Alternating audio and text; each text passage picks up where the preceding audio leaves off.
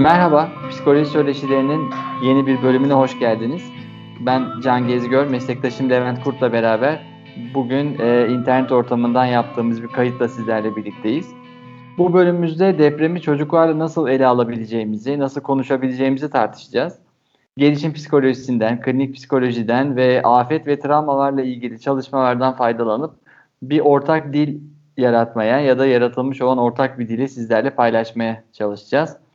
Levent istersen yine geleneksel olarak başladığımız gibi sen başta bu, e, İzmir deprem, depreminden sonra e, 30 Ekim tarihinde 30 Ekim 2020'deki İzmir depreminden sonra özellikle çocuklarla e, depremi konuşmak, çocuklara depremi anlatabilmek çok önem kazandı. Buradan başlayabiliriz bence. Evet, öncelikle depremde e, hayatını kaybeden ya da herhangi bir aile üyesi e, olumsuz şekilde etkilenen e, herkese e, geçmiş olsun ve başsağlığı dileklerimizi iletmiş olalım. E, ve geçmiş olsun dileklerimizi iletelim. E, tabii ki ülkemiz bir deprem ülkesi olduğu için depremle ilgili gündemler e, ve bunun psikolojik boyutu e, sıklıkla e, ele aldığımız, konuştuğumuz konulardan biri oluyor. E, ama bazen de işte çocuk kısmını biraz atlayabiliyoruz veya sonradan e, düşünebiliyoruz. O yüzden bu yayında bence hani çocuklarla, e, gençlerle, genç yetişkinlerle bunu nasıl e, ele alacağımızı konuşmak çok faydalı olacak. E, istersen şeyle başlayalım. Yani çocuklar nasıl etkileniyorlar deprem Hı. türü durumlarla? Hı. Sadece İzmir'de değil, e, birçok farklı ilimizde e, yakinen e, etkilenen çok sayıda e, insanımız oldu. 20 milyon kadar insanın etkilendiği konuşuluyor. Bu ne demek? En az 20 e, yani 4-5 milyon aile demek. E, doğrudan e, etkilenmese bile yani bir can veya mal kaybına uğramasa bile aileler e, çocuklarına bu yaşanan durumu anlatmakla, aktarmakla ve bu durumla ilgili nasıl bir pozisyon alınması gerektiğiyle ilgili e, bir gündem yaşıyorlar aileleri içerisinde. O yüzden istersen biraz çocuklar bu durumdan nasıl etkileniyorlar? Sen bir gelişim psikoloğu olarak biraz buradan bahsedersen iyi olur.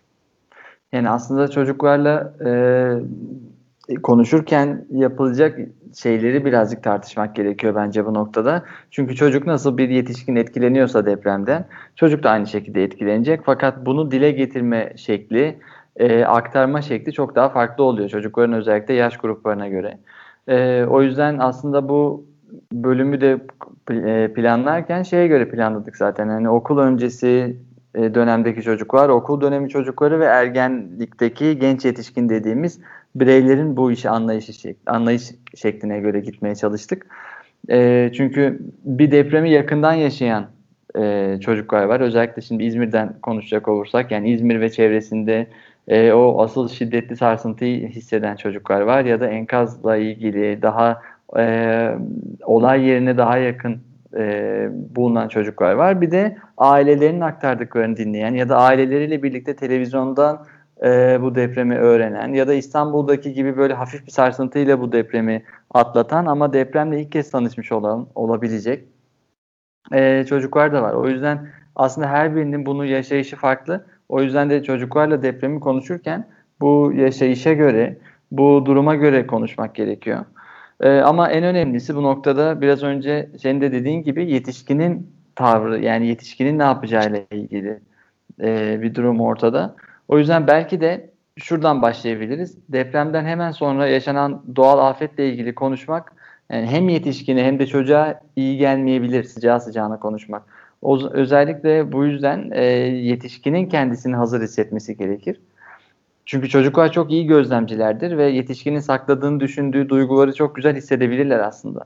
O yüzden de sakin bir yetişkin sakinliğini koruyamadığında, kaygılı olduğunu düşündüğü bir anda gidip bir çocukla depremi konuşmasına bence gerek yok. Çünkü öncelikle kendini sakinleştirmesi, aynı uçaklarda olduğu gibi önce maskeyi kendinize daha sonra çocuğa takın uyarısındaki gibi e, o sakinliği önce yetişkinin e, edinmesi gerekiyor. E, belki de daha sonra deprem yaşandığı bölgedeyse, bence buradan başlamak lazım. E, depremi yaşandığı bölgedeyse ilk şokun ardından e, fiziksel olarak güvenliğin sağlandığını gördükten sonra ve kısa vadede neler yapılacağını belirledikten sonra işte örneğin enkaz varsa işin içinde ve bir süre evde yaşanmayacaksa nerede yaşanacağını belirlemek. Enkaz yoksa ve hani devam edilecekse o evde yaşamaya ama arkadaşlarla aile fertleriyle ilgili bir problem varsa o aile fertlerine nasıl ulaşılacağını belirlemek gibi daha fiziksel, daha güvenlik, daha barınma bazlı işleri hallettikten sonra e, bir süreliğine devam edecek olan artı şoklarla ilgili belki çocuklarla konuşmak iyi olabilir. Çünkü evet büyük bir şok yaşandı ama bu bitmeyecek. Maalesef doğanın gereği e, artı şoklar devam ediyor bir süre. O yüzden belki bu artı şoklarının artı şokların nasıl yaşanacağını çocukların yine yaş grupları göz önünde bulundurarak yani bir ergenle çok rahat konuşabilirsiniz. Bir okul çağı çocuğu bunu yine yakından tanıyor olabilir. Ama anaokulu çağındaki ya da okul öncesi çağ çocuklarıyla belki çok detaya girmeden ama yine bir süre sallanacağız ve sallandığın zaman biz senin yanında olmaya gayret göstereceğiz. Sen de şunları şunları yapabilirsin gibi e, daha basit, daha somuta indirgenmiş şekilde konuşarak bir plan yapmak ve bu konuştuktan sonra da bu plan aslında bir somut bir adım olmuş oluyor ve güvenliği sağlamaya yarayan bir adım olmuş oluyor. O yüzden de daha somut düşünen okul öncesi çağ çocuklarını rahatlatan bir güvenlik uyarısı olmuş olacak. Evet yani bakıldığında tabii ki bir yandan da çocuklar bu durumdan nasıl etkileniyor? Daha e, aileler hangi durumlarda daha fazla e, alarm sinyallerini almalılar gibi bakıldığında değil mi? Hı hı. E, ilk etapta bir sinyal gelmeyebiliyor çocuklardan. Tabii ki. Ve e, bazen de bu yaşanmış olan e, zorlayıcı durumu kendisindeki bir eksiklikten veya kendi yaptığı bir durumdan dolayı ortaya çıkan bir şeymiş gibi yaşayabiliyorlar. Zannediyorum burada en önemli müdahale alanlarından bir tanesi bu. Yani yetişkinler bu durumun çocuğun yaptığı ya da yapmadığı herhangi bir durumla bir bağının olmadığını, bu durumun dışarıdan bir doğal afet olduğunu ilk önce bir e, netleştirmeli. Mümkün mertebe çocuğa çocuğun buradan gelecek bir suçluluk duygusundan ilk önce korumamız gerekiyor herhalde değil mi? Evet yani bu olay senin yüzünden olmadı. Bunun seninle bir alakası yok. Ee, bu bir doğa olayı. O yüzden de bu başımıza geldi ve biz de bunun için gerekli önlemleri almıştık ya da almadıysak da bundan sonra alacağız şeklinde devam etmek gerekiyor ve çocuğun yanında olduğunuzu yetişkin olarak göstermeniz gerekiyor. Yani çünkü aksi takdirde yetişkinin e, güvenle doldurmadığı her boşluk çocuğun kaygıyla doldurabileceği bir alan haline gelebilir. Hı hı. Evet çok haklısın. Genelde de şunu görüyoruz zaten e, çocuklar, e, ergenler ve genç yetişkinlerde e, bu korku ve kaygının farklı şekillerde dile geldiğini, işte daha küçük yaşlarda parmak emme, altını ıslatma, kabuslar, e, yalnız yatmaktan korkma gibi durumlar, daha okul çağı çocuklarında okul başarılarının etkilenmesi, okula dair motivasyonun düşmesi gibi, Hı. öfke nöbetleri gibi, ergenlikte de e, ilişkiden kaçmak gibi, daha böyle içe kapanma gibi tepkiler daha sık ortaya çıkıyor. Burada tabii bizim endişe ettiğimiz nokta travma sonrası stres bozukluğu e, kavramı. E, burada tabii ki yaşanan depremle ilgili anıların tekrar tekrar e, yaşanması gibi bir durum orada söz konusu ve buna dair stresin, endişenin, kaygının e, süreyen bir şekilde e, insanı işgal edermişçesine yoğun şekilde yaşanması gibi bir tablo var. Tabi buralarda e, psikolojik destek almak çok çok önemli olacak. Böyle e, bir anda e, ortaya çıkan çıkmak zorunda olan bir şey gibi düşünmemek gerekiyor. Zaman içerisinde ortaya çıkabildiğini e, bilmek gerekiyor. Bazen de zihnimiz bizi bu tür durumlarla ilgili sigorta gibi düşünelim. Sigorta atar e, ve bir süre görmezden gelme eğilimi ortaya çıkabilir insanlarda. E, dolayısıyla bu da doğal bir tepki olarak ele alınması gereken bir e, doğal bir stres reaksiyonu gibi düşünülmeli.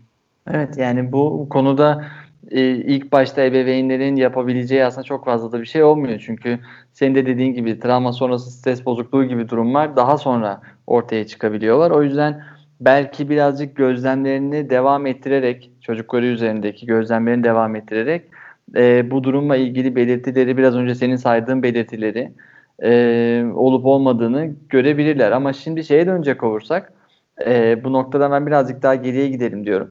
Depremi birebir yaşamamış çocuklar için de şöyle bir önlem almak bence mantıklı olabilir. Bir deprem çantasını birlikte hazırlamak ve bunun nerede saklandığını, bunun ne işe yarayacağını, e, olası bir deprem durumunda deprem çantasının içindekilerin nasıl hayat kurtarabileceğini çocukla konuşmak aslında bu bir hazırlık aşaması olmuş oluyor zihnen ve aynı zamanda da bir çocuk için aa evet bak biz gerek, gerekli önlemleri alıyoruz ailece ve ailem beni düşünüyor ve e, umursuyor e, mesajını çocuğa çok da net vermiş oluyor.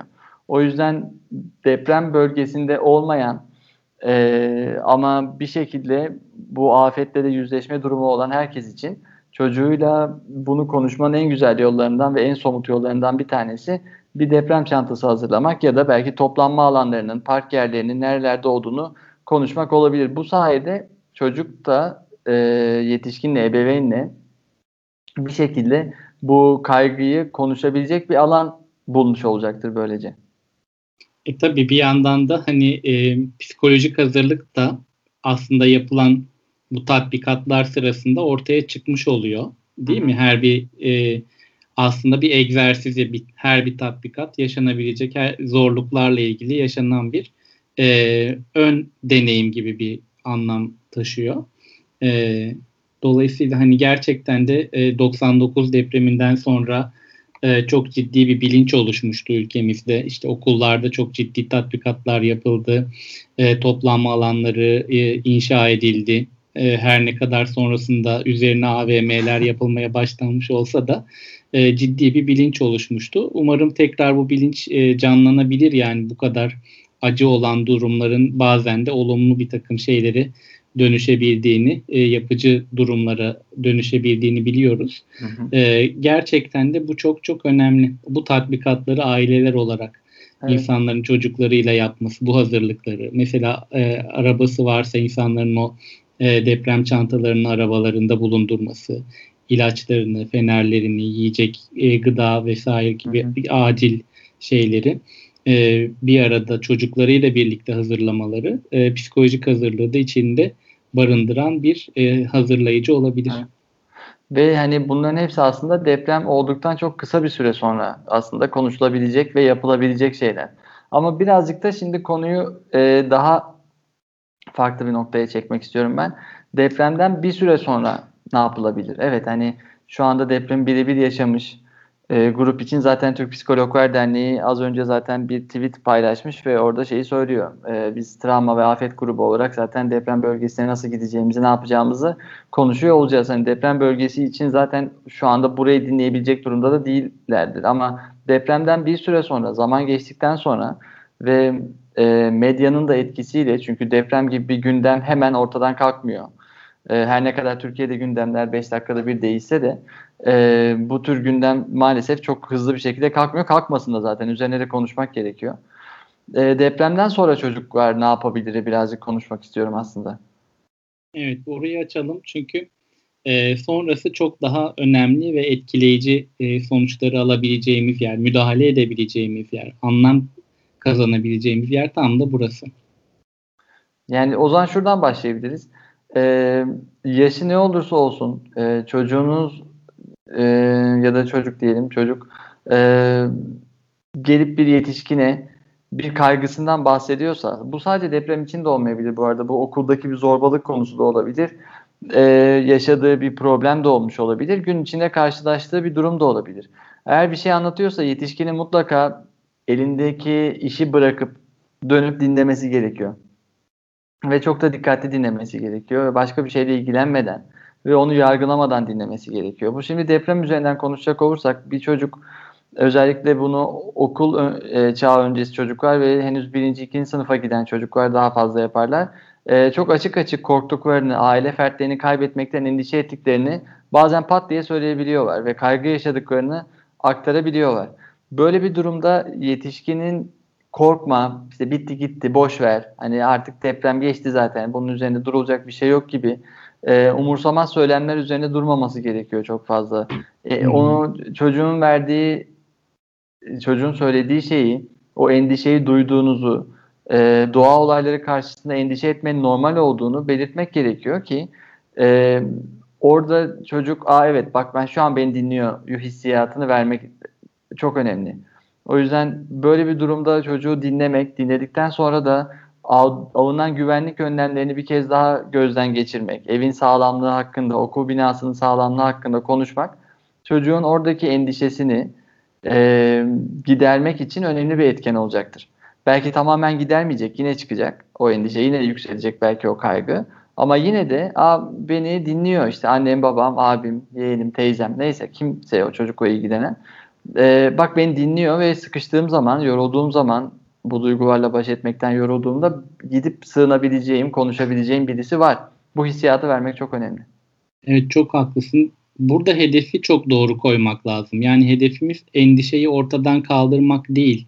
Evet. Tam tersine endişeyi işlemlenebilecek bir yere çekebilmek. Biz onu yok saydığımız yerde endişe bastırılmış olur ve mutlaka tekrar geri döner. Ama biz bunu işlemlenebilir bir yer, şey haline getirirsek, tatbikat türü şeyler de buna hizmet ettiği için işe yarıyor. Ee, buna dair konuşmak bu kanalı, e, duygu kanalını harekete geçirdiği için işe yarıyor. Dolayısıyla işlemleyebilmek zannediyorum burada anahtar kelime. Ee, bununla beraber mesela e, bazen yetişkinler de çocukların her sorusunu cevaplamak zorundaymış gibi hı hı. hissedebiliyorlar. Böyle olunca da bilmediği şeyleri biliyormuş gibi bir pozisyona e, girmek gibi bir zorunluluk hissediyorlar. Bu da tam tersi aslında aradaki o güven ilişkisini zedeleyebiliyor. Zannediyorum en büyük zorluk alanlarından biri de bu. O yüzden yetişkinlerin her şeyi bilmek gibi bir e, güçlerinin olmadığını kabul etmesi çok çok önemli zannediyorum. Böyle bir tüm güçlülük durumu kesinlikle yok. yok. Bilmediği yerde de bilmiyorum demek de endişeyi arttıran bir şey değil. Tam tersi. E, aha bilmiyorum hadi gel birlikte bakalım. Birlikte bulmaya çalışalım. Birlikte öğrenir, öğrenelim. Veya ben bunu öğreneceğim bu sorduğun soru çok önemli. Öğrendiğim zaman bunu tekrar konuşacağız tamam mı gibi.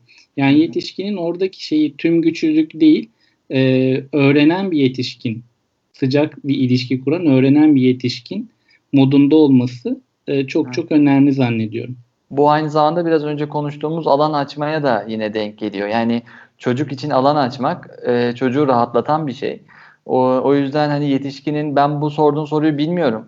E, ama gel birlikte araştıralım. Bunu e, işte mümkün bir ortam varsa internet üzerinden birlikte bakalım dediğinde e, orada çocuk ve yetişkin arasında bir bağ da kurulmuş oluyor. Ve bu bağ üzerinden de belki de çocuğun aktarmak istediği diğer endişeler daha rahat bir şekilde konuşulabilir hale geliyor. Tabii. Ama şimdi burada endişelerle ilgili konuşmuşken şunu da bir altını çizmek gerekiyor. Aslında sen biraz önce travma sonrası stres bozukluğunu konuşurken gayet güzel değindin. Ee, ama bir kez daha altını çizmek lazım. Anaokul ve ilkokul dönemindeki çocuklar kaydı, kaygılarını ve endişelerini bazen de sözcüklerle aktarmayabiliyorlar. Ee, o yüzden bu sözcüklerle aktarılmadığı zamanlarda, e, regrese olunduğu zamanda, regrese olmak ne demek? Birazcık geçmişe gitmek demek aslında. E, yani mesela 4 yaşındaki bir çocuğun parmak emmesini ya da 5 yaşındaki bir çocuğun parmak emmesini beklemeyiz ama bir anda e, kaygıları yükseldiği zaman buna benzer bir şey yapabiliyorlar. Ya da bir ikinci sınıf, üçüncü sınıf çocuğu deprem gibi bir durumdan sonra aile fertlerini kaybetme korkusuyla e, karşı karşıya olduğunda onlardan kopmama kopmama gibi bir özellik ortaya çıkabiliyor. Bu da okula gitmemekle gitmeme tepkisiyle ortaya çıkabiliyor. O yüzden ailelerin bu noktalarda birazcık gözlemci olmaları gerekiyor ve mesela okula gitmeme gibi bir durum varsa işte sürekli olarak bir baş ağrısı, bir e, semptomdan bahsediyorsa çocuk buna benzeyen e, uyku düzeninde dramatik değişiklikler olduysa ki bundan bahsettiğim uykusuz kalma, gece hiç yatmak istememe ya da sabah hiç kalkamama gibi şeyler varsa bunlar da aslında endişeye birazcık dokunuyor olabilir. Bu noktalarda belki okulla temasa geçmek, varsa bir rehber öğretmenle bunu konuşabilmek, bir uzmana sorabilmek e, ya da açık açık belki de çocuğun yaşı yine uygunsa, yine ergenlik çağına yakın bir durumdaysa belki bunları konuşmak ya da okul çağındaki çocuklar içinde belki birlikte resim yapmak, e, birlikte bir alışverişe gittikleri zaman gerçi şu anda korona günlerindeyiz ama yine de hani belki dışarı çıkmalı gibi bir durum varsa birlikte yapabilmek bunu. Yani kısacası teması kurabilmek orada endişenin paylaşılmasını sağlayacaktır ve yine tabii ki gözlem biraz önce dediğimiz gibi altını çizmemiz gereken bir nokta. Evet, de, deprem sonrası dönemde tabii e, özellikle de dediğin gibi korona günlerindeyiz. Depremi biraz da medyadan öğreniyoruz. Yani var olan çok sayıda e, görsel materyal var. E, Twitter üzerinden ve sosyal medyanın diğer e, unsurları ve televizyon üzerinden e, insanlar çokça vakitlerini evde geçirdikleri için bu materyallerle, görsel e, materyallerle karşılaşıyorlar. Çocuklar, gençler ve e, e, okul öncesi çağı çocukları da dahil olmak üzere. E, burada şey çok önemli herhalde biraz bunu konuşalım. Yani o materyale çocuğun anlam verebilmesi çok çok e, önemli. Çünkü anlam veremediği zaman e, bu ka- kaygı ve korkuların işlemlenebilmesini duygusal zeminde e, zorlaştırabilir. E, ve hani e, gereksiz ve çok yoğun materyalde o çocuğun anlam verme imkanı olmadığı yerde çocuğa zarar verebilir değil mi? Biraz bunu e, ele almak lazım. Çocuğu yani, görmek ve gözlemlemek gerekiyor. Evet yani bir ergenle belki oturup haberleri izleyip e, yorum yapıp üzerine konuşabilirsiniz ve bu ergene çok iyi gelebilir. Yetişkinle böyle bir bağ kurmak ama bir okul öncesi çağındaki çocuk için enkaz görüntülerini izlemek hiç iyi bir şey olmayacaktır. O yüzden de çocuğun medya ile olan etkileşimin düzenlemesi gerekiyor bu noktada e, yetişkinlerin. Bu da ne demek? Yani e, dümdüz konuşacaksak eğer burada televizyon izletmeyin demeye çalışıyoruz aslında e, okul öncesi çağdaki çocuklara. Çünkü onun üzerinde bir kontrolünüz yok. Hangi görüntüyü biraz sonra haber kanalının vereceğini bilmiyoruz. O yüzden de çocuğun neye maruz kalacağını görmüyoruz. Ve mümkünse de e, bu tür durumlarda açık bırakmak, televizyonu açık bırakmak iyi olmayabiliyor. O yüzden mümkünse böyle bir şey yapmamak gerekiyor. Hı hı. E, çünkü o görüntülerin içerisinde bir vücut parçası mı var, bir endişe durumu mu var, bir ağlayan insan mı var? Bunu bunu hiçbir zaman bilemeyeceğiz bir sonraki karede ne çıkacağını. O yüzden de çocuğu bununla baş başa bırakmak hiçbir zaman iyi olmayacaktır. Çünkü bir yandan görsellik var, bir yandan ses var. Hepsi bir araya geldiği zaman yeterli dozda kaygı oluşturacaktır. Hı hı. Yine işlemleme kapasitemiz çok çok belirleyici oluyor orada. Tabii. Ee, bir de rutinleri konuşalım Can. Ee, hani hep korona günlerinde de yaptığımız yayınlarda bundan çokça bahsettik. Aslında kriz durumlarının olduğu her e, yaşantıda e, rutinlere geri dönmek, e, rutinlerin o koruyucu e, gölgesinde korunaklı olan tarafında tekrar e, ana odaklanabilme becerisini yakalayabilmek çok çok belirleyici oluyor. Hı hı. E, için de aslında kaybedilen o rutinleri mümkün mertebe kurmak, e, özellikle depremden doğrudan etkilenen e, bireyler, aileler için çok çok kritik. E, biraz buna dair deneyimlerini paylaşırsan harika olur. Evet yani e, 99 depreminden sonra da Türk Psikologlar Derneği'nin yaptığı çalışmalarda da bu var. Daha sonra işte Van depreminde, Erciş'teki depremde falan da yine yapılan çalışmalarda da bunu hep gördük. E, rutini korumak, rutini tekrar düzenlemek, koruyamıyorsak da tekrar düzenlemek burada çok büyük önem kazanıyor. Çünkü çocuk e, rutiniyle birlikte gelişiyor. E, o rutine rutinin içerisinde yaptıklarıyla birlikte gelişiyor. E, yani örneğin işte evi yıkılan ya da evinde kalamayacak durumda olan biri varsa bunu çocuğa mutlaka anlatması lazım ve bu rutinin ne kadar süreceğini de belirtmek gerekiyor. Yani bir süreliğine biz artık e, amcanlarda kalacağız, dayınlarda kalacağız ya da şu arkadaşımızda kalacağız ya da şu halanda kalacağız. E, ve orada biz senin rahatın için elimizden geleni yapacağız. Sen okuluna buradan gideceksin.